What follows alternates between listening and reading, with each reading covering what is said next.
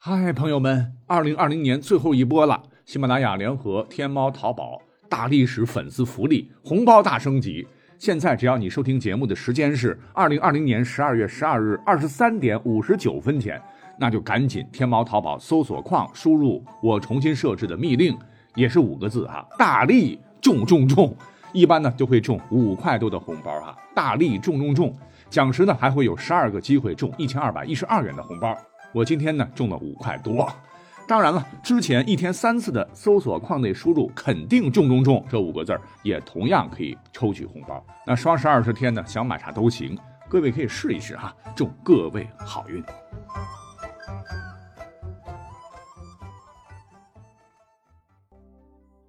人类在大自然面前永远是脆弱的，漫漫长河中，无数征伐、朝代更迭、家国命运。或许只是因为一场雨、一阵风、一次雾、一场地震等天灾走向结束，开启新的篇章，改写着历史的走向。古时候自然科学较为匮乏，古人往往称之为天意。那天一乎，人一乎，人不可胜天乎？今天呢，咱们就结合着我们大历史群三十三群的一位热心听友小金同学投稿的有关于五都大地震影响三国格局的内容，我们稍微扩充一下，好好聊聊古代天灾真能成为历史的拐点吗？我们先从公元前二百零一年发生的一场差点改天换地的大战讲起。一年前，也就是公元前二百零二年，项羽乌江自刎后，刘邦在韩信、英布等人的劝谏之下（打引号的劝谏），是受命于天，登基即位，开创了汉朝。刘邦继位之后，按照之前的约定，出力最多的几位异姓将领，如韩信、韩王信、英布、彭越、臧荼等人，欣然受封，割据一方。其中呢，和韩信一字之差的韩王信，起初被封到了颍川一带，离长安很近，处于中原腹地。其实啊，这个韩王信他也叫韩信，哈，是战国时期韩襄王姬苍庶孙。为避免和同名的大军事家淮阴侯韩信相混，史书多称为韩王信。刘邦其实心里头很不高兴，封这么多王，当时的承诺实在是没有办法不兑现。可是呢，自个儿登基之后，江山都是我老刘家的，分给外人，他们未必和我一条心呐。日后如若这些家伙反了，岂不是我的下场跟秦子婴一样？尤其是这个韩王信离我这么近，拥兵自重，我榻上可睡不安稳呐。于是呢，在刚封王没些日子，刘邦就找了防御匈奴、拱卫国家之名啊。将其封地呢改封到了当时和强大的冒毒单于分庭抗礼的太原郡，国都呢定在了马邑，这个地方就是今天的山西朔州市，乃兵家必争之地的战略要冲。刘邦的后代汉武帝刘彻当年大胆采用马邑之谋，如若不是出了个汉奸，那匈奴主力恐怕会在这里被一网打尽，汉匈战争也不会旷日持久，打半个多世纪哈，这是后话。公元前二百零一年，冒毒单于知道中原战火刚刚平息，实力尚弱，便数次派兵进犯韩王信，烧杀掳掠，无恶不作。匈奴骑兵机动性很强啊，又得到了先进的中原冶炼技术，战斗力直接暴增。韩王信多步兵，抵挡不住，败多胜少，被迫和匈奴求和。但刘邦得知前线惨败的消息，不派兵支援不说，反而疑心韩王信与匈奴勾结，故意打败仗，便震怒之下写了一封措辞严厉的信，大骂韩王信，说：“韩王信，你是不是勾结外贼呀？啊，小心我处理你！”韩王信内心当时十分的恐惧，因为没两天前，刘邦刚处理到燕王臧荼，他思前想后，哎，竟然真的谋反了。主动献出了马邑，约定共同攻打汉朝。刘邦接到消息以后，勃然大怒，果真马跟我预料的一模一样，是调集全国精锐三十二万大军，不顾五十多岁的龙体啊，是御驾亲征，准备荡平叛乱，顺道呢给匈奴一个大大的教训。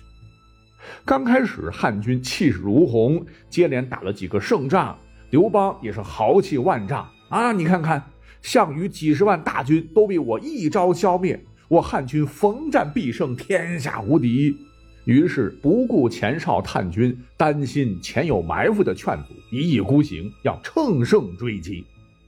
可他哪里知道，他所看到的沿途匈奴兵都年老弱小，随行马匹也都骨瘦嶙峋。实际上，这都是默毒的奸计。他故意将精锐士兵、肥壮牛马都隐藏起来，导致刘邦误判形势。结果当然是刘邦悲剧了。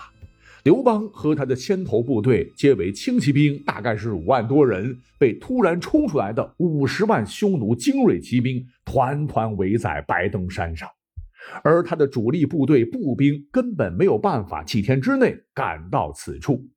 刘邦形势危矣呀！虽说汉军将士人马处于绝对的劣势，但为了保护皇上，不惜以命相搏。双方攻防大战，血战了七天七夜。匈奴并未完全攻占此城，可这时汉军禁不住轮番战斗，已经相当疲惫，越战人马越少，渐渐是抵挡不住。更要命的是，军粮也快吃完了，天降大雪，饥寒交迫，刘邦危在旦夕。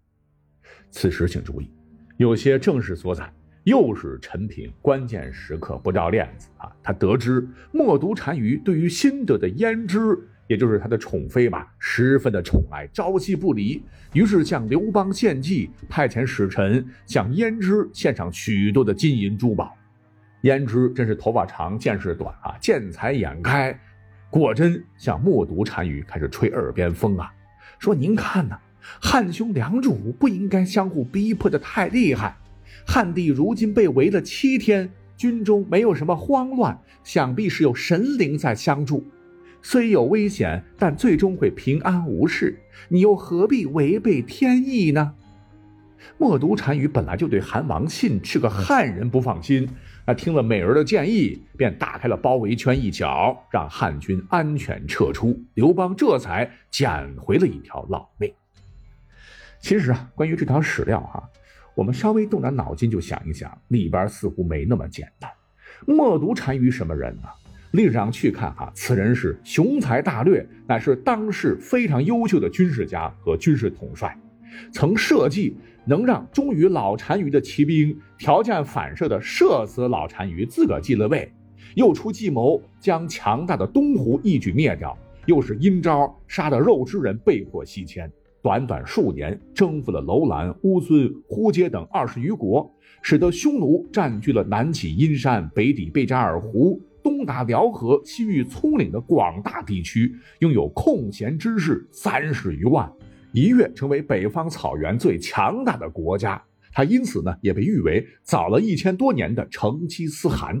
就是这么个英雄人物，能区区听信一个女子所言，明明肥肉就在口中，上将吞下。什么汉帝如今围了七天啊，想必神灵相助，云云，就稀里糊涂的让他放走了大汉的皇帝。这不是白痴才能干出的事儿吗？啊，故而说呢，此战刘邦能够全身而退，一定是事有蹊跷。那真相到底是什么呢？哎，就隐藏在《史记·韩信·卢绾列传》当中。书中有一段话非常的重要啊，其文载：“居七日，胡骑稍隐去，十天大雾，汉使人往来，胡不觉入平城。”就明明白白的告诉我们说，根本就不是陈平啊，而当时是上天又救了刘邦一命，是雾天能见度低，利于隐蔽和突袭。刘邦在白登之围时，利用突降的漫天大雾，得以化整为零，最终才能侥幸逃跑。否则，刘邦肯定被俘，或者是必死无疑。如果是这样的话，历史应该怎么往前发展呢？要不然，大汉和匈奴的决战会提前爆发。大汉以当时的国力，胜负几何？虽说有太子刘盈负责监国，吕后在背后操控着一切，但大汉朝又会受到影响几何呢？一切真的都不好说哈。总之，随着刘邦身负重伤逃出升天，大汉帝国又延续了国错四百多年，直到东汉末年。那烽火燎原，英豪辈出，逐鹿中原，一出出大气势接连上演。而其中一位大英雄，自称乃是汉景帝刘启之子中山靖王刘胜之后，他呢不是别人，正是大耳贼刘备刘全德。他是几经沉浮，年过半百，在颠沛流离的日子过得够够的情况下，终于是得了汉中，据益州，占荆州部分。称帝为王，建立了蜀汉政权。不曾想啊，好景不长，关羽大意失荆州，身首异处，刘备愤而挥师讨伐。可夷陵之战被烧得精锐顿失，抱憾终生与百里城托孤于诸葛亮。诸葛丞相不负刘备所托，是肩负重任，扛起了大汉的复兴大业，曾几度兴全国之兵出祁山讨伐魏国。可最终的结果都是功亏一篑，含恨逝于五丈原，享年五十四岁。那说到这一段，大家伙都比较熟悉了哈，一定会唏嘘不已呀。那众所周知，蜀汉丞相诸葛亮自从跟随刘备以后，那是任劳任怨，功勋卓著，鞠躬尽瘁，死而后已。在小说《三国演义》当中，他是被过度神化哈，成了几乎完美的妖人。是火烧新野，火烧博望，舌战群儒，草船借箭，借东风，七擒孟获，北伐中原，等等等。但抛开小说演绎不说，就算是诸葛丞相在正史当中，他的功劳呢，也算是可圈可点的。那为蜀汉的成立以及国内的政治做出了巨大贡献。那么讲到这儿，问题就来了：纵观诸葛亮一生，那么多次兵出祁山，为何总是无功而返呢？听到这儿，很多人肯定会说了：“当然是蜀汉的国力不行啊，弱嘛！你想想，蜀汉也就拥有一州之地，虽然四川那旮瘩有天险，天府之国，面积其实也不算小，可无奈地广人稀，劳动力、兵力、经济发展明显不如北方的曹魏政权呐。还有呢，很多历史爱好者总会拿韩信收复关中与诸葛亮历史北伐做比较。”说，你看人家韩信明修栈道，暗度陈仓，是平三秦，收河北，十面埋伏，四面楚歌，打得霸王项羽丢盔卸甲，最终建立了大汉王朝，还成了汉初三杰之一。那么奇怪，同样是巴蜀割据政权，韩信北伐成功，而诸葛亮却失败。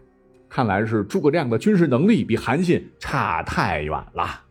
等等吧，这些说法哈，说实话，还算是比较有力的理由吧。但是呢，关于诸葛亮历次北伐失败，还有一个常常被大家所忽略的历史事件，而正是这一点，让韩信北伐的难度系数下降了很多，而诸葛亮北伐也因此屡屡失败。那说起这个历史事件，哎呀，不得了啊！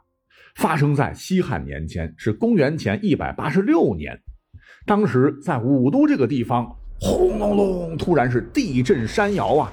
发生了强烈的大地震，被载于史册。这个武都呢，当时就是武都道哈，在甘肃略阳附近。大地震的规模应该是约为六到七级，保守估计就相当于一百万吨以上天梯爆炸当量的威力。当时一定是墙倒屋塌、山崩地裂啊！